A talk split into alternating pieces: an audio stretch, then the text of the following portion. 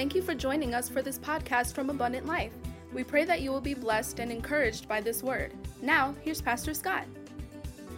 Matthew chapter 4, and in verse 18, the Bible says, And Jesus, walking by the Sea of Galilee, saw two brethren, Simon called Peter, and Andrew his brother, casting a net into the sea, for they were fishers. And he said to them, Follow me, and I will make you fishers of men. And they straightway left their nets and followed him. I want to preach to you this morning a sermon titled, There Are Levels of Fellowship. Pray with me. God, thank you so much for your word, Lord. Thank you for your Holy Spirit that gives us wisdom. Thank you for life, healing, deliverance. Lord, I thank you for allowing us to gather together in your name on the first day of the week to celebrate your resurrection. God, as Easter draws closer, help us to realize that every day in you is a celebration. Every day in you is only because the life that you've given us. Lord, I pray today that as we look to your word, that you'd anoint me to say the things you want me to say. Give us ears to hear what you have to teach us, Lord. Help us to understand your word in such a way that it would motivate us and encourage us to do and be all that you've called us to do and be. In Jesus' name, amen. Fellowship, not a real word, it's a Bible word. If you type it in your word program, it's going to underline it. It's a Bible word, but it's a word that needs to be talked about. Many times in the Bible, Jesus would say to people, Follow me. I told y'all Wednesday night about this not a fan series where it's contrasting people who are a fan, and the author defines fan as an uh, enthusiastic admirer. A lot of people are fans of church, a lot of people are fans of God or fans of religion, but it contrasts between being a fan and being a follower. In modern church, we talk a lot about believing in Jesus and getting saved. Jesus took it so much further than that when he was walking on the earth in his earthly ministry, he didn't just say, Believe in me so you can go to heaven. He said, Follow me. He said, Take up your cross, die to yourself, and follow me. He said, Reject everything else and follow me and only me when he was walking this earth. And I want you to know because he never changes, I believe if he was here today, follow him would still be his call for us. But here's what I know if Jesus was here today and he said, Follow me, some would and some wouldn't. If he was here and said, Follow me, some would say they're going to after they did certain things. And it was the same way back then. And we saw Wednesday night. One man said, I'll follow you, but my father is dead and I have to bury him. And Jesus came swinging hard out of left field. He said, Let the dead bury the dead. You choose to follow me or not. And I'm thinking, wow, couldn't no church survive that type of theory? Uh, Elder Rob and I can't be at worship practice because my mama died and the funeral is Thursday night. And Elder Rob said, You be at worship practice. You let some. Dad, we probably lost a choir member at that point. But Jesus' call to commitment was serious. He told people, If you're not willing to reject everyone else to follow me, you're not worthy of me. See, here's the thing about Christianity, and this is why it's so miserable for some people. If you just dipping your toe in it, and backing up, if you're just part timing it, it's just going to be miserable. It's going to be like rules and regulations and burden and joy stealing. It's never going to give you the internal peace that true Christianity gives you. That's why Jesus was so determined to make people think and understand you got to get all the way in because until you get all the way in following him, it's just a burden. And I told you before, most most most church people are whack. Do we understand that? I mean, one of the reasons so many people come to church is because they can't get accepted nowhere else. They went to the bar and nobody talked to them. Hung out all night long, couldn't make eye contact with anybody. They hung out at the park. They tried to join the PTA. Everybody shunned them. Everybody pushed them off. But you come to church, folks shake your hand and invite you to sit next to them. Sometimes. Some people in church are negative, they're mean, they're critical. These are not Christians, though. Don't get it twisted. These are church people. Church people can be very disappointing. Church can be very disappointing. Church can clutter your schedule and tie up your calendar. But real Christianity, I'm talking about all in Christianity, head over heels in love with Jesus, following Jesus at the highest level you can, that's exciting. That's something worth living for. And I want to talk to you this morning about fellowship because there's been so many books written on leadership and not a lot of books written on fellowship. There's a man who is making billions of dollars every year through Kingdom People, man named John Maxwell. Good dude, writes good books on leadership, but he says some stuff that I have to kind of scratch my head at. He said, Everything in life rises and falls on leadership. And that sounds good. You know, you, it starts at the top, blame the coach. Uh, well, not, you know, if, if, if the coach does good, uh, you know, if the team does good, the quarterback gets the praise. If the team does bad, the coach gets the drama. But he says everything rises and falls on leadership. Having been in business my whole life, I can tell you a lot of stuff falls on fellowship.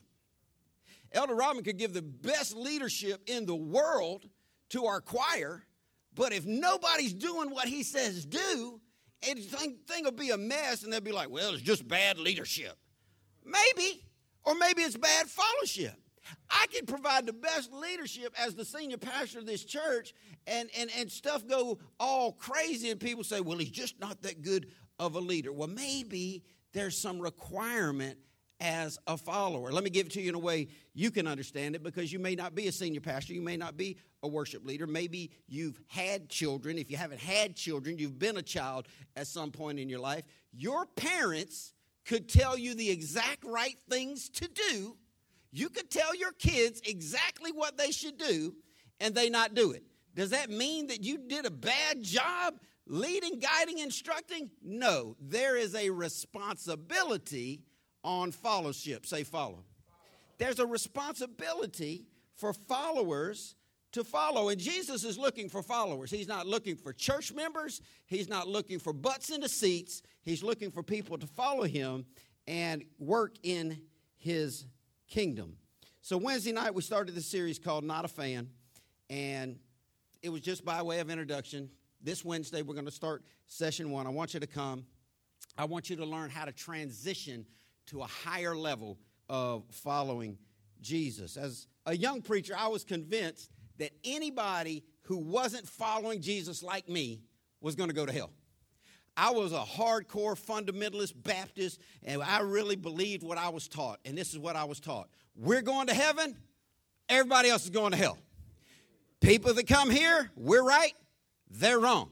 We got a hold on truth. Anybody that disagrees with us is lying and going to hell. But what I've seen over the last 35 years of growing in Christ is nobody has the market on truth except Jesus. There's good and bad, and if you don't learn to chew the meat and spit out the bone, you're going to be a train wreck theologically. There, there's good and bad on every side, and I had to learn that just because you're not following God the same way I am doesn't make you wrong, and just because I'm not following God the same way you are doesn't make me wrong. God brings us along at our own pace. We all have a journey. If you ever had children, if you had multiple children, you should have understood. If you didn't, you messed them up. You should have understood different children take different finesse. Different children take different tracks. Different children take different leadership style. Different children take different parenting. And the parent that loves is willing to go through that journey. And because God loves us, He has a journey for us. And I've realized that there are phases of fellowship. I got saved and I fell straight into Christianity headlong. I hadn't been saved for more than a couple of months, and I was already preaching and traveling and leading ministry. That's not everybody's task. And I used to wonder how can these people say that they got saved, uh, get saved on a Sunday morning, not come back on a Sunday night? Get saved on a Sunday morning and not dive right into a ministry on Tuesday. Then I had to realize that my journey is my journey, and the only person I'll ever have to answer for is me. That's okay for me, but listen to it for you.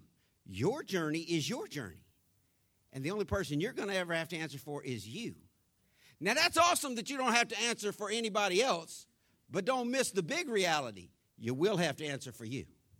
The Bible says we must all appear at the judgment seat of Christ. Every Christian is going to still appear before God's judgment, and He is going to look at the way we lived our lives and what we did with the gifts and talents that He gave us. And I, for one, I want to follow God at a high level. So this morning, I want us to look in the Word and see three different levels of following Jesus and try to give an honest evaluation of who we are and where we are. This is the hard part. Lots of preaching in America today is just designed to make you feel good, but not make you think. Because they're following the format that media has perfected. Media, amusement parks, Disney, people love Disney World, people love Universal, people love roller coasters, people love rides, people love TV, people love movies. Why? Because it's all amusement. And if you think about the word amuse, it comes from two different words ah, which means not, and muse, which means think. Are you following me? You've been too amused too long, you can't follow that. Not to think. That's why they, they used to call it, my grandfather used to call the TV the idiot box. You remember that? Why, you, there's no, you know what you do? You come, and I ain't mad at it totally. I mean, I've been there. Come home from a long day work, hit the lazy boy, kick the feet out, turn it on. Doesn't even really matter what's on because you're not half listening anyway. You're just what? Vegging out. Being amused. Putting yourself in a position where you don't have to think. That's why people like movies better than books. Because in a book, you have to try to follow along in your mind. In a movie, you can come in and out. When the explosion happens, you wake up. But we live in a culture that wants to be amused. We go to churches in America where their whole point is to amuse the congregation. Never make them think. I heard, I heard a pastor of a mega church giving a conference on how to grow churches, and he said, Don't ever put the congregation in a position to where they have to think whether or not they're doing good or bad because they probably already feel bad and they'll leave feeling worse and you want them to leave feeling better let me tell you about me. I want you to leave knowing the truth. I want you to leave knowing what god says and we have to come to an introspective place in our life listen the only way to get better at something is to know where you really are if you want to lose weight people who really want to lose weight they're checking that weight they know what their current weight is, they know what their goal weight is, they're monitoring it all the way through. People who want to get stronger in the gym, they know how much they can lift and they want to lift more and they measure their progress. As Christians, we need to take an honest evaluation of where we are and we need to measure our progress because we all have further to go. Do you believe that? Some people come to Christ in a hurry, others drift in and out. Some come in and leave and never come back. That's the shocking crowd to me. I've seen people come, walk forward on a Sunday morning, high invitation, snot slobbing. I just want to get saved, I get my right God, and never see them again. And I'm like, man, I hope you just floated on up to heaven with all that emotion. It didn't bring you back ever. Some people come and go, but I want us to look at the life of a man who was the man I believe that was closest to Jesus than anyone who ever lived. Because if anybody ever got it right, this guy got it right. And the Bible says that we have these stories for our examples. We need to study the examples inside this book because if you want what others have, you got to do what they did to get it. And the Apostle John had what every believer should want to have. He had a close relationship with the Lord. He knew Jesus, and Jesus knew him. He was all tied up with the Lord, and the Lord was all tied up with him. And I want us to look at his life and try to learn something about these three phases of fellowship as we look at him. Before I get into the message, let me give you some background information, quick facts about the Apostle John, because there's so many dudes named John in the Bible. You got to keep your Johns straight. Uh, John was John the Baptist disciple. Now, how funny is that? You got John and John. But one is John the Baptist. He's the voice crying in the wilderness. He's the dude dressed funny, eating funny food that everybody's mad at. He's the thundering prophet telling everybody to get their lives right because Jesus is coming. Well, this man, John, who we're talking about this morning, was a disciple of John the Baptist. He was the younger brother of James. Uh, he was part of what theologians call the inner circle. Jesus had 12 disciples. I have never met anyone who can name all 12 of them. If you can name all 12 of them, I want you to see me after church today and I want to shake your hand. Everybody's thinking, what their names are, what their names are. Simon Peter, Andrew, James' brother John, Philip, Thomas, Matthew, James the son of Alphaeus, Thaddeus, Simon, Judas, and Bartholomew are the 12 disciples. But of those 12, theologians talk to us about four of them that made up Jesus' inner circle.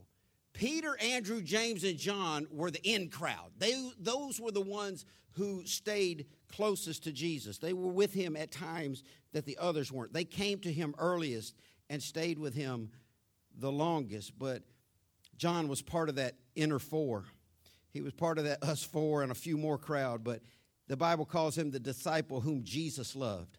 Jesus referred to him as one of the sons of thunder because he was hot tempered. Him and his brother one time said, God, call down fire from heaven and kill everybody in this city because they're not treating us right.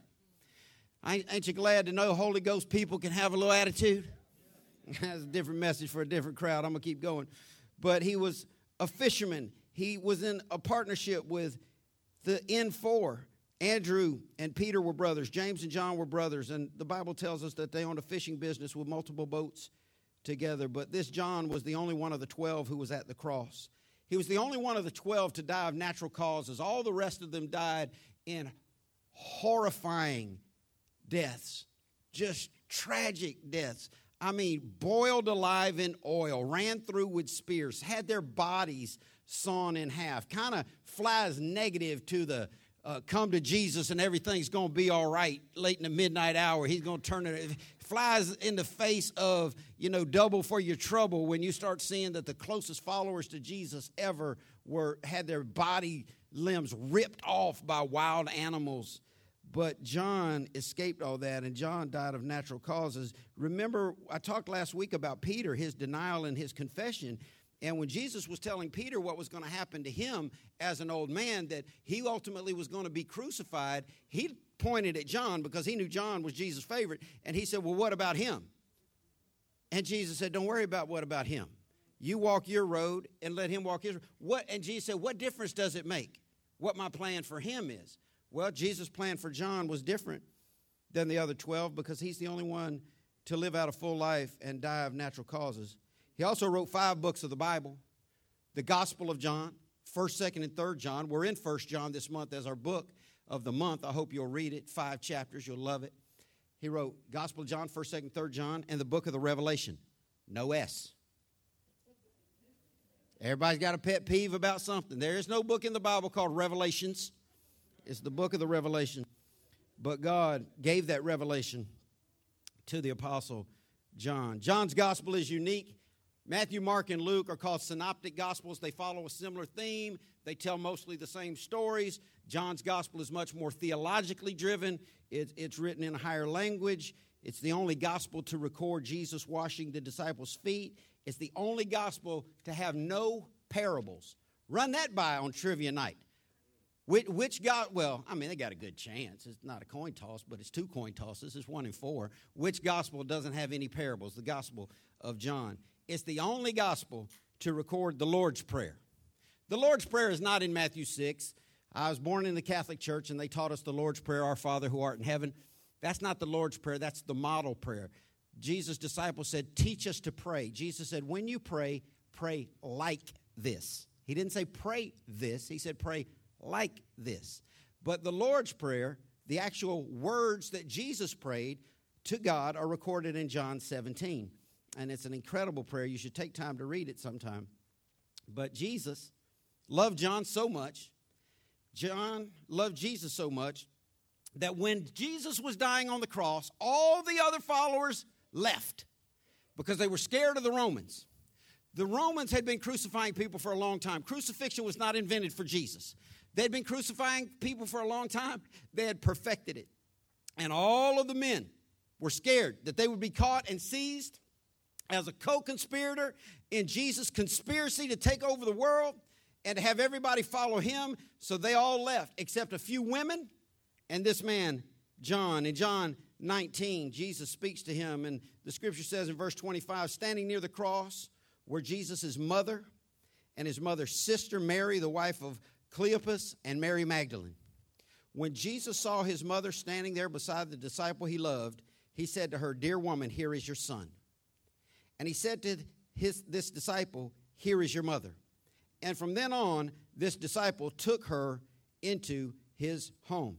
This was a formal ceremony in those days. In those days, if you had a witness and you made a formal declaration, I mean, you could just literally, I mean, I don't recommend that, that Deacon Jimmy do it uh, because hopefully she'd chase him down and beat him for it. But if Deacon Jimmy just said, You're not my wife, you're not my wife, you're not my, that'd be a legal divorce. If, if Jason wasn't, wasn't married to his wonderful wife and he just said, I'm marrying you. I'm marrying. You're my wife. You're, that's a legal declaration in front of people, and that's how they did. So, didn't need no lawyers. Wouldn't that be cool? Just get it all done today. No lawyers, none of that. No process. Jesus performs a legal ceremony, a binding ceremony of adoption with some of his last breaths.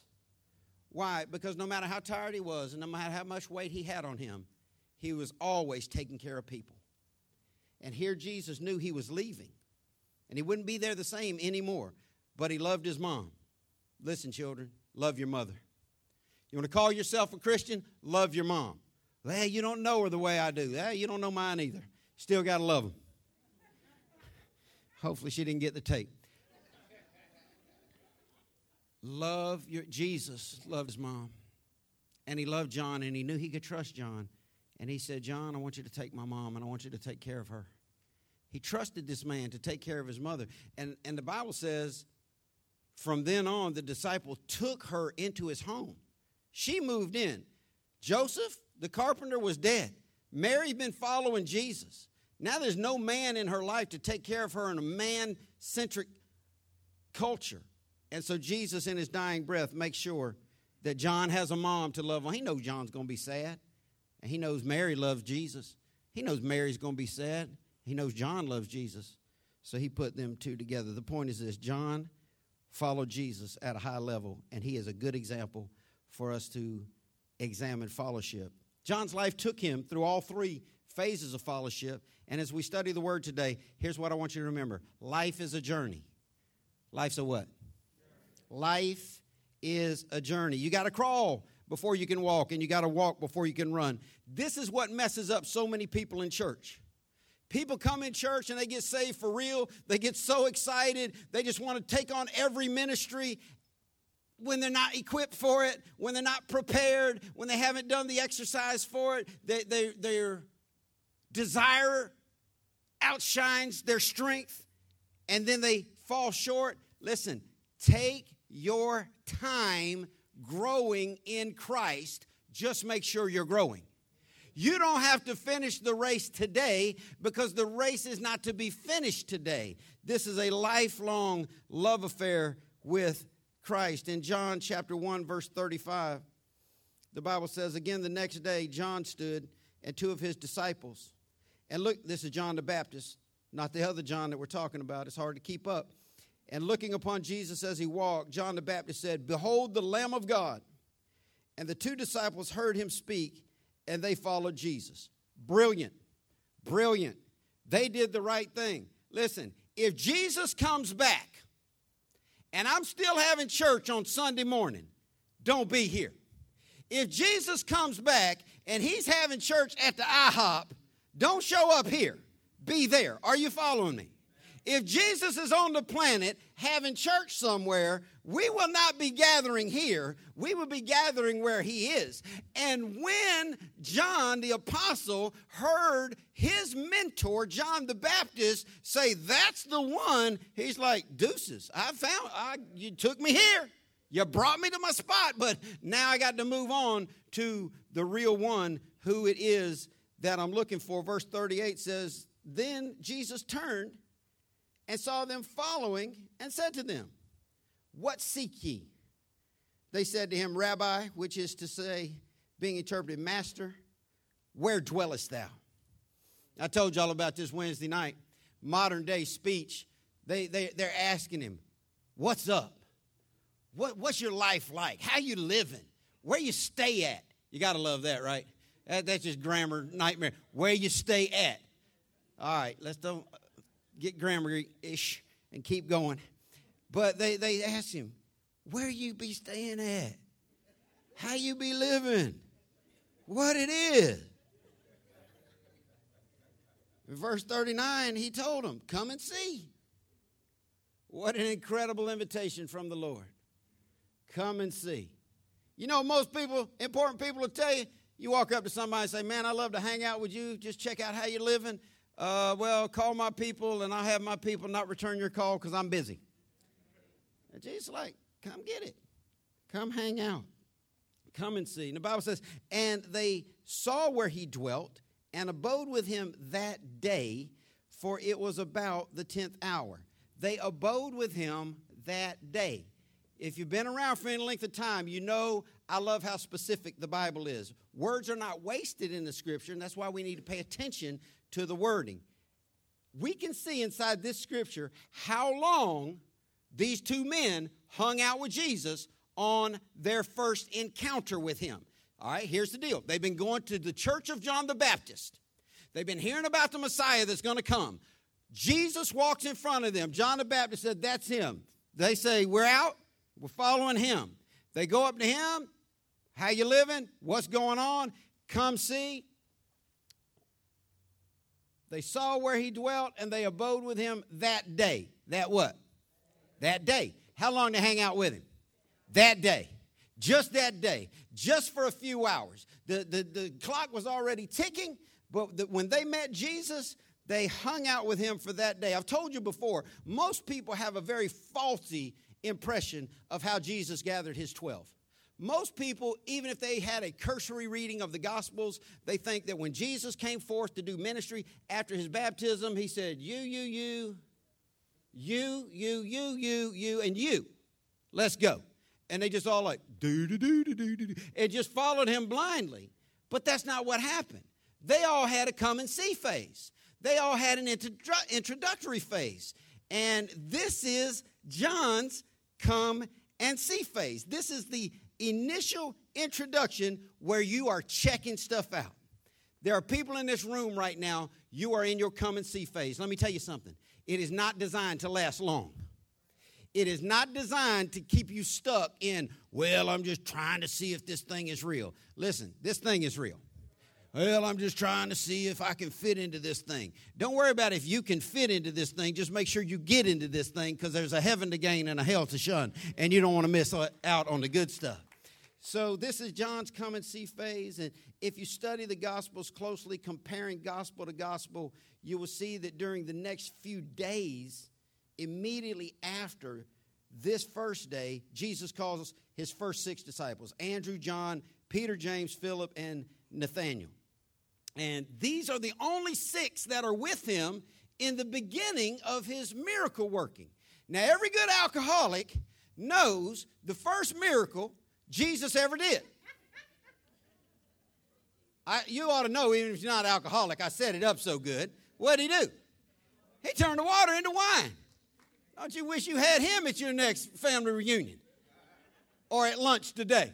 Listen, all 12 were not with him. This was the initial six. They were at Cana when Jesus turned the water into wine, did his first miracle. They were the only disciples with him in his first trip to Capernaum, where he cleansed the temple for the first time, where he braided up that rope, turned tables over, and drove religious people out of the church because their heart wasn't doing the right thing. This was the early ministry that Jesus had in Judea. But he left Judea and he went back to Galilee. And they went back to doing what they were doing. He hung out with them for a little bit and then he left.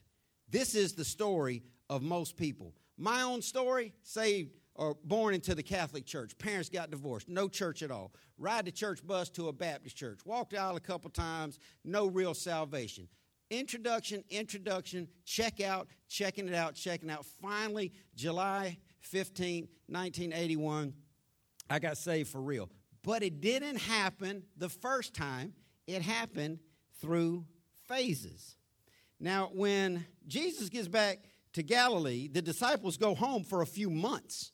They're gone off the picture for months while Jesus does ministry for himself. And this is where most people miss it. Most people think Jesus called all 12 at one time and they stayed with him for three years. Jesus' earthly ministry was approximately three years long and he did most of it by himself. But these disciples were intermittently with him in the beginning and stayed with him mostly until the end. Jesus, after they left, he goes back to Nazareth and he gets rejected. Remember, he said that a prophet is not without honor except in his own country, and he didn't do a lot of miracles there. He was there by himself. They went back to fishing and doing their own jobs. And he was cool with that. He didn't condemn them. Listen, if you're checking out God, God, the, people get so worried. God is not going to ask you in your checkout phase to quit your job and sell all out to Him and move to Ecuador and minister to poor people. He just wants you to know He loves you and He wants to begin a relationship with you. He didn't scold these people for going back to their jobs, He knew they were on their journey. And He did His ministry for months but then when he came back to Galilee, he began when he began his new ministry in the Galilean region where he did most of his work. He came back to the six. He came back to those first six. You can see it in the Gospels. Recalled them, re-said, "Follow me" again. They'd had their come and see months, but now he puts a greater call on their life. Say greater. I got news for you. If you want to be who God wants you to be, here's what you're going to experience throughout the course of your fellowship a higher call, followed by a higher call, followed by a higher call. If you're going to be the man, the woman God wants you to be, you're going to find out that God wants to take you from here to here, and then to here, and then to here. God is constantly going to want to call you higher and closer to Himself. That might sound like work to you, but it sounds like glory to me. That song, Where, Wherever the Lord is, is where I want to be. That ought to be the heart cry of every Christian. So Jesus comes after their come and see phase, puts his greater call on their life. Listen to Matthew chapter 4, verse 18. Jesus walking by the Sea of Galilee saw two brethren, Simon called Peter, Andrew his brother, casting a net into the sea, for they were fishers. And he said to them, Follow me, and I will make you fishers of men. I've talked about this before. They caught fish back in those days by throwing a net out, pulling it in, and holding on to what they caught. Jesus is saying, You're catching fish, I want you to catch men. Well, how do we catch men and women and boys and girls in evangelism? We throw the truth out, we try to drag them in, and we try to hold on to what we catch. In verse 20, the Bible says, They straightway left their nets and followed him. Now, they've already had a come and see phase. But now they're coming into a different level of fellowship. Verse 21 says, And going on from thence, he saw two other brethren, James the son of Zebedee, and John his brother, in a ship with Zebedee their father, mending their nets. And he called them, and they immediately left their ship and their father, and they followed him. Check this out. The come and see phase lasted for a brief time, followed by months of nothing. Now, I'm sure there was thinking going on. I'm sure they talked to each other about it. You can't go to a great church service with some lost friends and not go smoke it over at a restaurant, talk about it, uh, remember the good stuff that happened.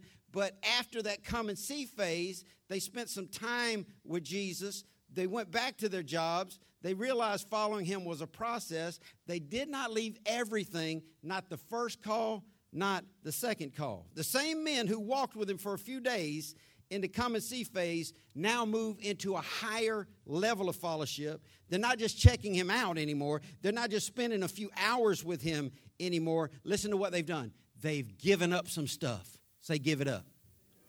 You want to know when you're transitioning from just checking it out to higher level? When you start to give up some stuff.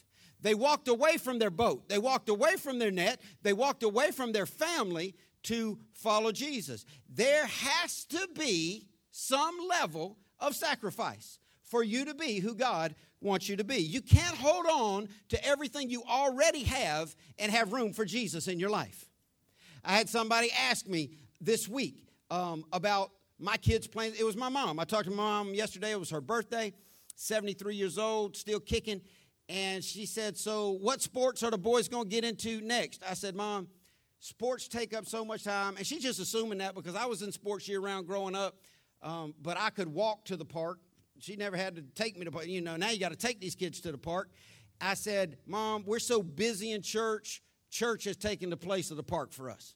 We, we're so busy, there's, there's not time for that. But you, these people are spending time with Jesus. They're, they're following him. They're giving up stuff. I don't know what you're going to give up. I told her we're going to have to give up some sports this year because we got too much to do for the Lord. I'm not saying your children shouldn't play sports. I think it's awesome. I think it teaches them a lot of stuff. But I'm telling you, if you ever transition just from checking out the Lord to really wanting to follow him, you're going to have to give up something.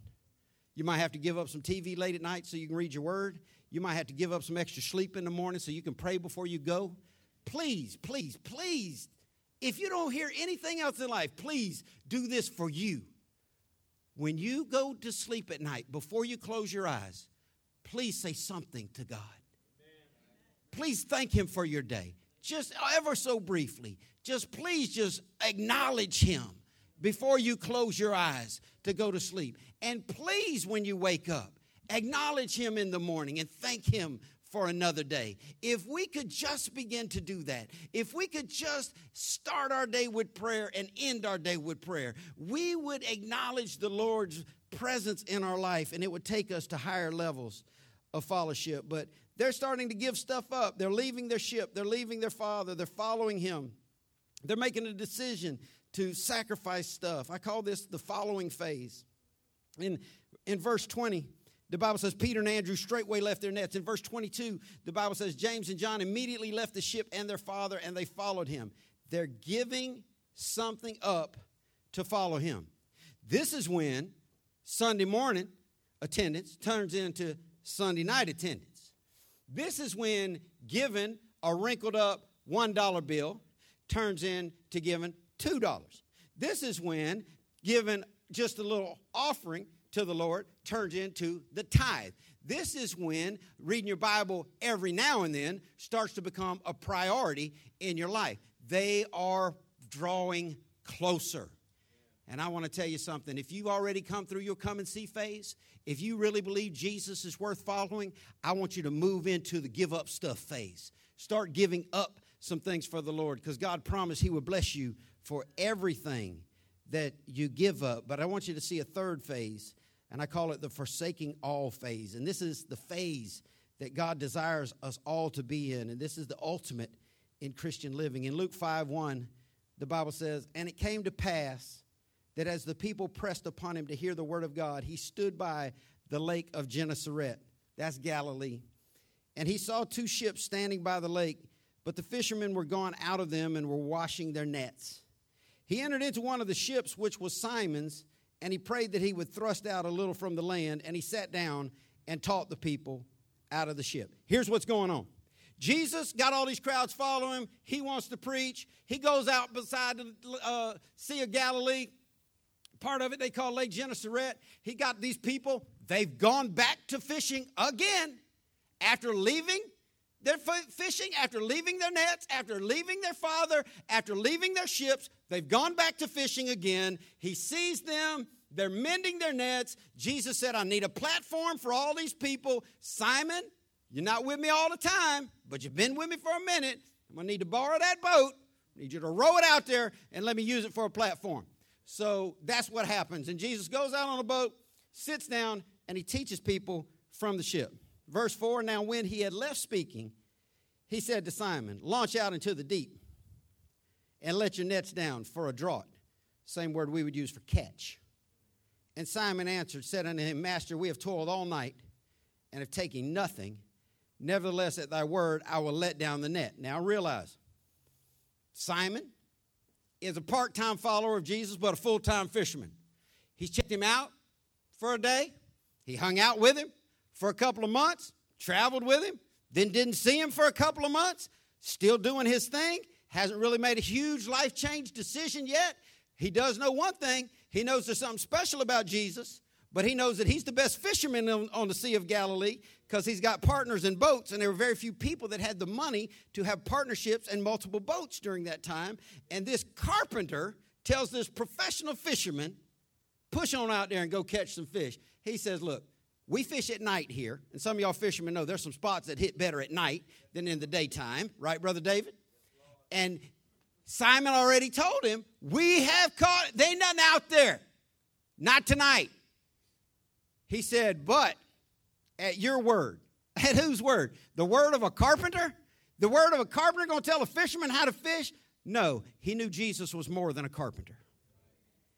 And we got to get to the place in our life where we know Jesus is more than a carpenter.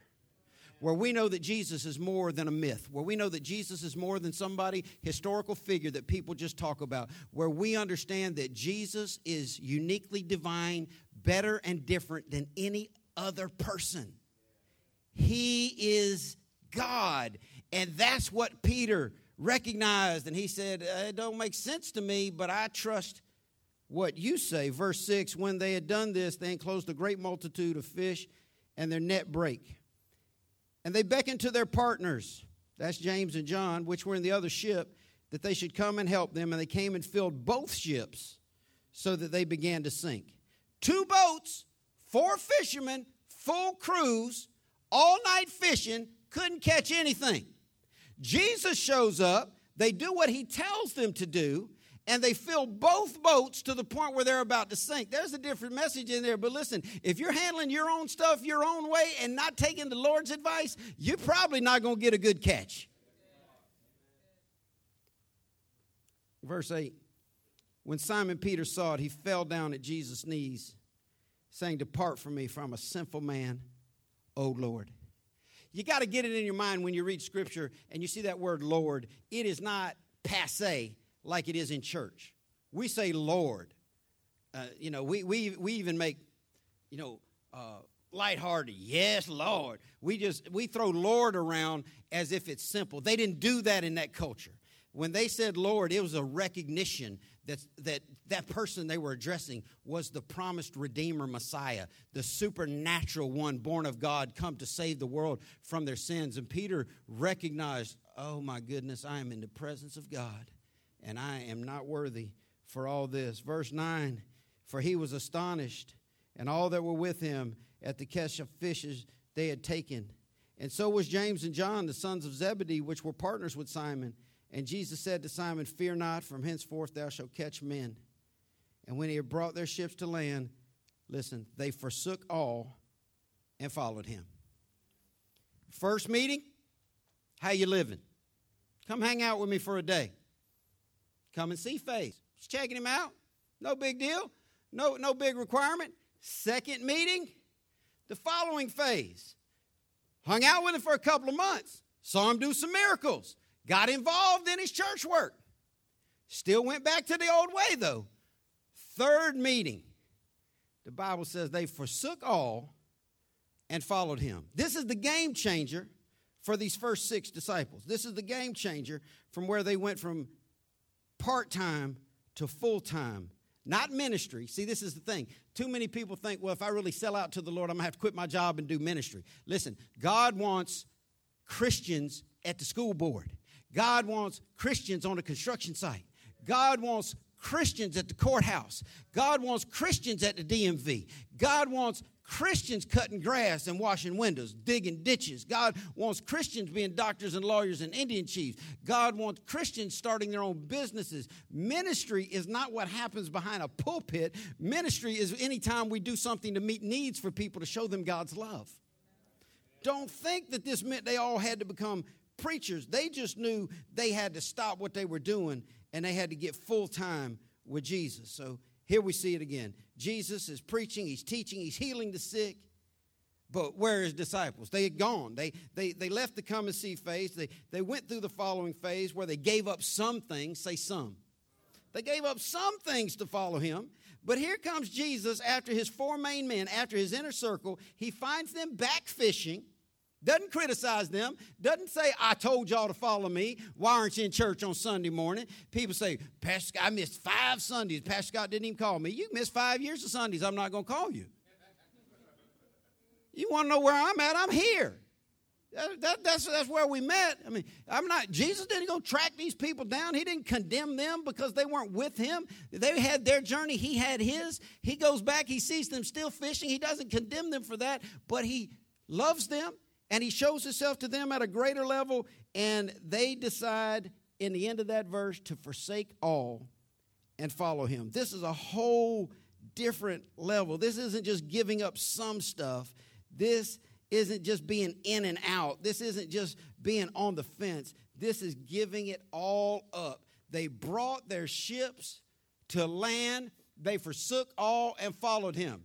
I don't know who it is. I need to get this committed to memory. It's a good story. It's a story about war and invasion and some military leader was going to invade another country and he, he was so determined to win that when he landed his boats he burnt the boats up so there was no way to retreat the only option was to fight and win and this is where this is a picture of these young men burning up their boats getting rid of everything that's behind them and they can forsake all and follow him. I already told y'all they build these refrigerators with these little things called lettuce crispers. There ain't no crisp lettuce in them drawers. That's to hide the liquor from the preacher drawer.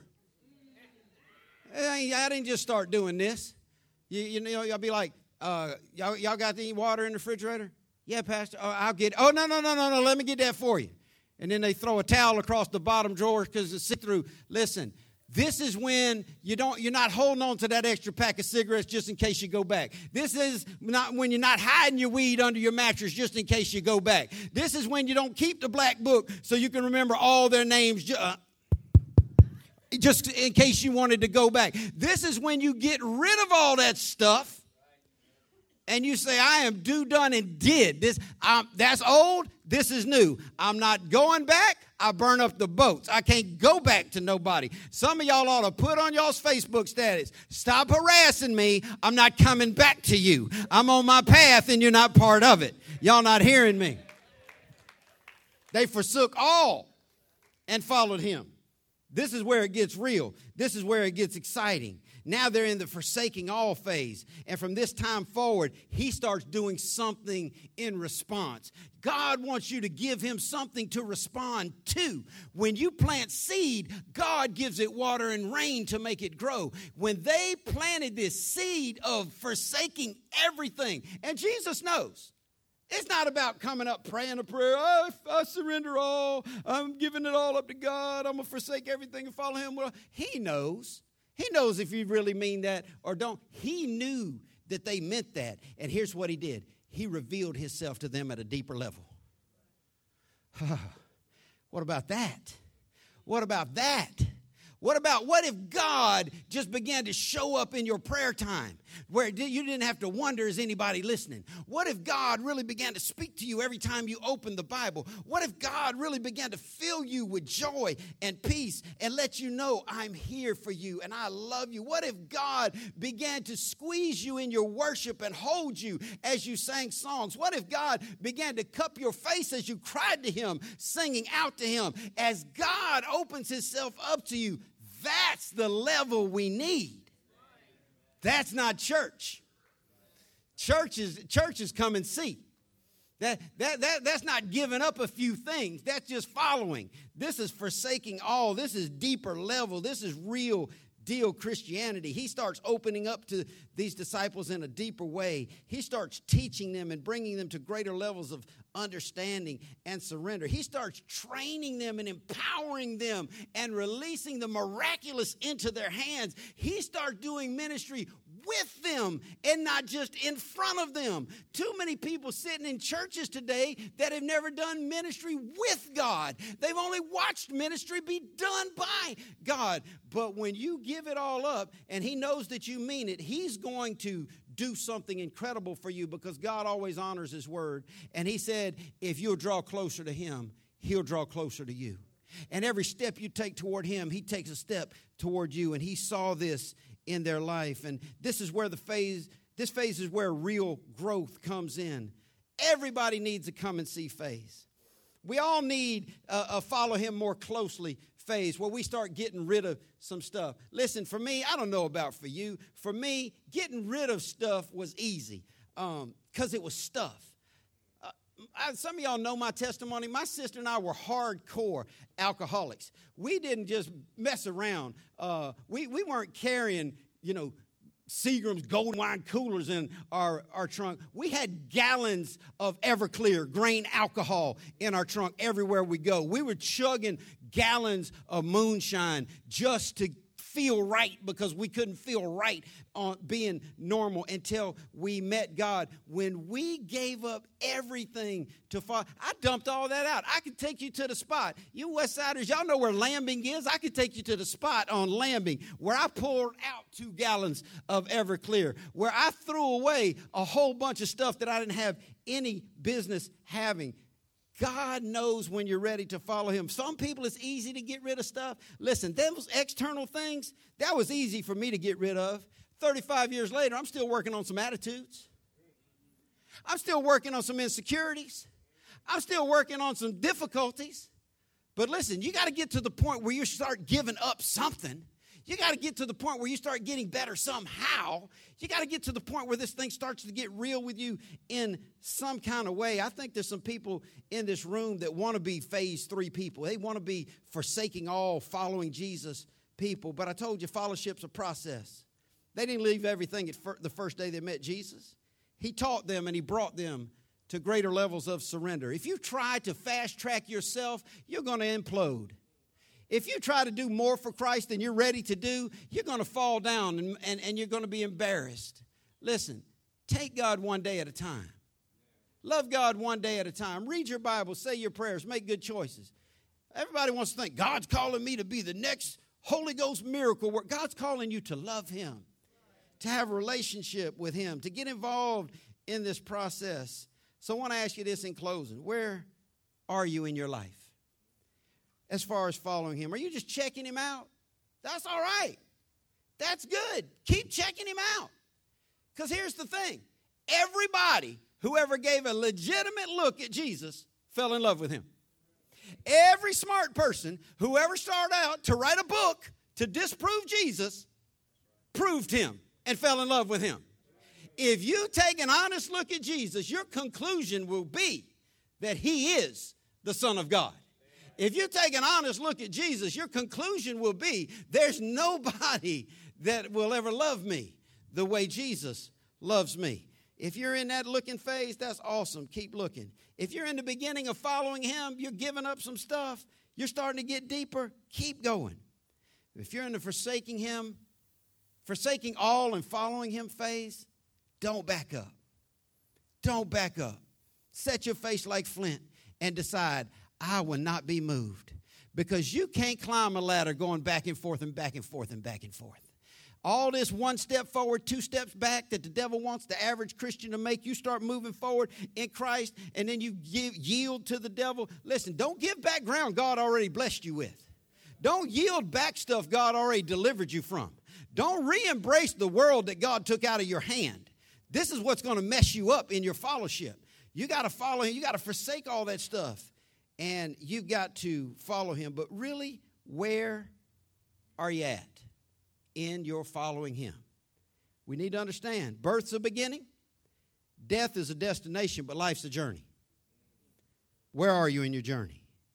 Where are you in your journey? We've all been born, we're all going to die. This journey is yours. I can't walk your journey, you can't walk mine. But you've got a journey to walk. Where are you? Are you checking him out? Are you following him a little? Or have you already decided there's nobody like Jesus? There's no other life for me. I'm not going to give up on this thing no matter how many times people mess it up. Because he loves me too much and I love him too much.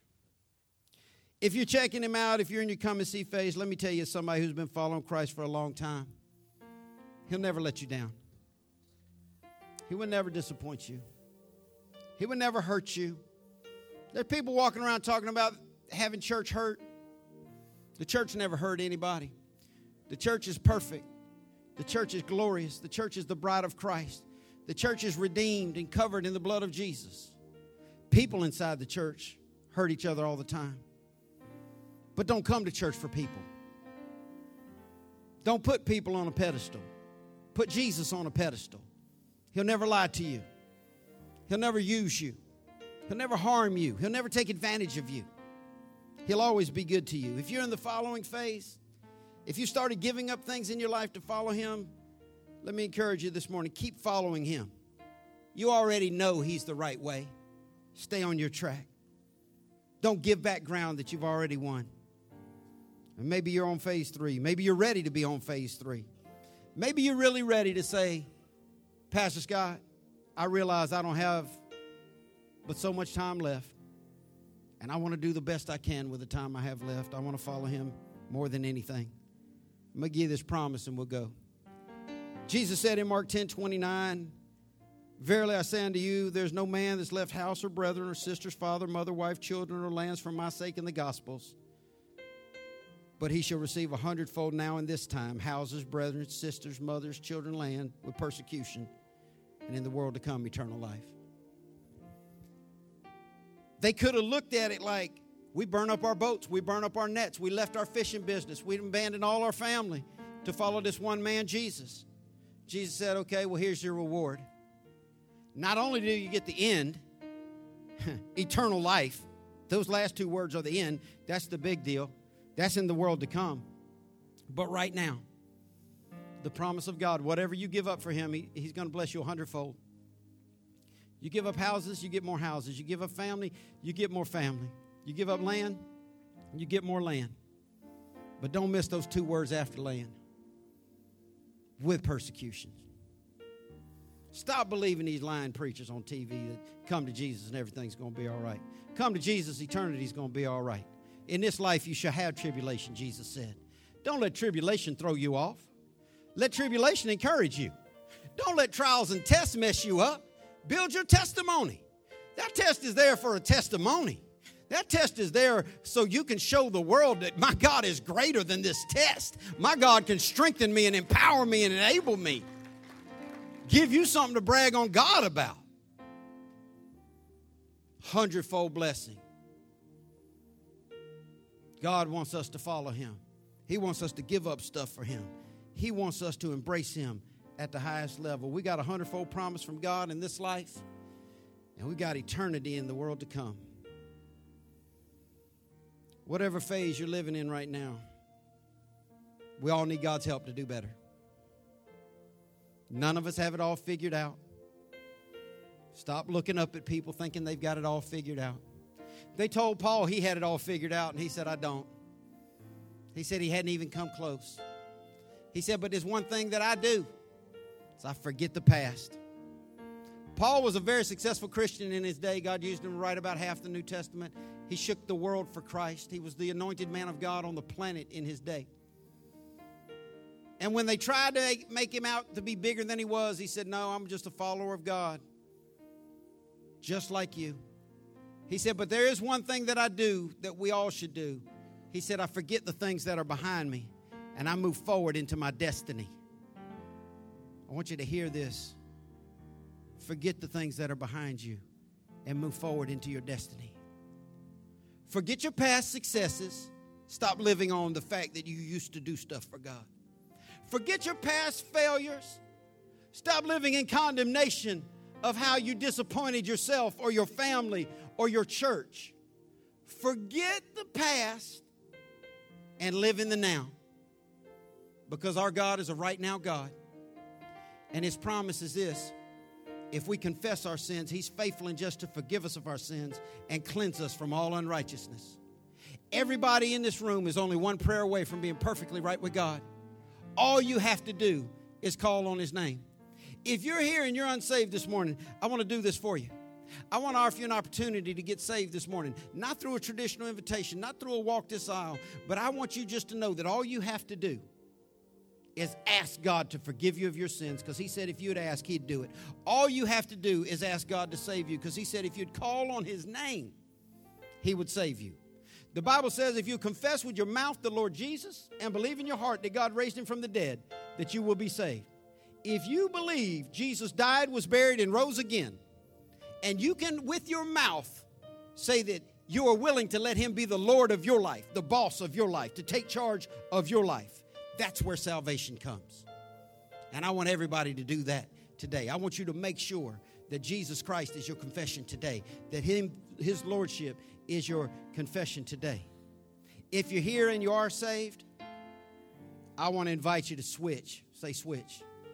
Whatever level you're on, switch up. If you're just checking him out, go ahead and make a confession He deserves more. He deserves more than just Sunday morning come to church.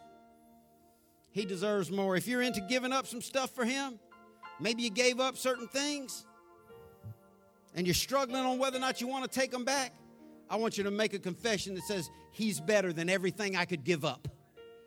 He's better. You ought to let the Lord know that you think He's better and that you love Him more than what you gave up to hold on to Him. And if you're ready, and you know you're ready, and you're not ready unless you've been through the first two, but if you know you're ready to forsake everything and follow Him, if you're ready to do what Jesus said to do in Matthew 6 33, to put Him first, His promise is if you put Him first, everything else will fall into place. But we're out there chasing everything else, waiting on God to fall into place at the end. That's not the right order.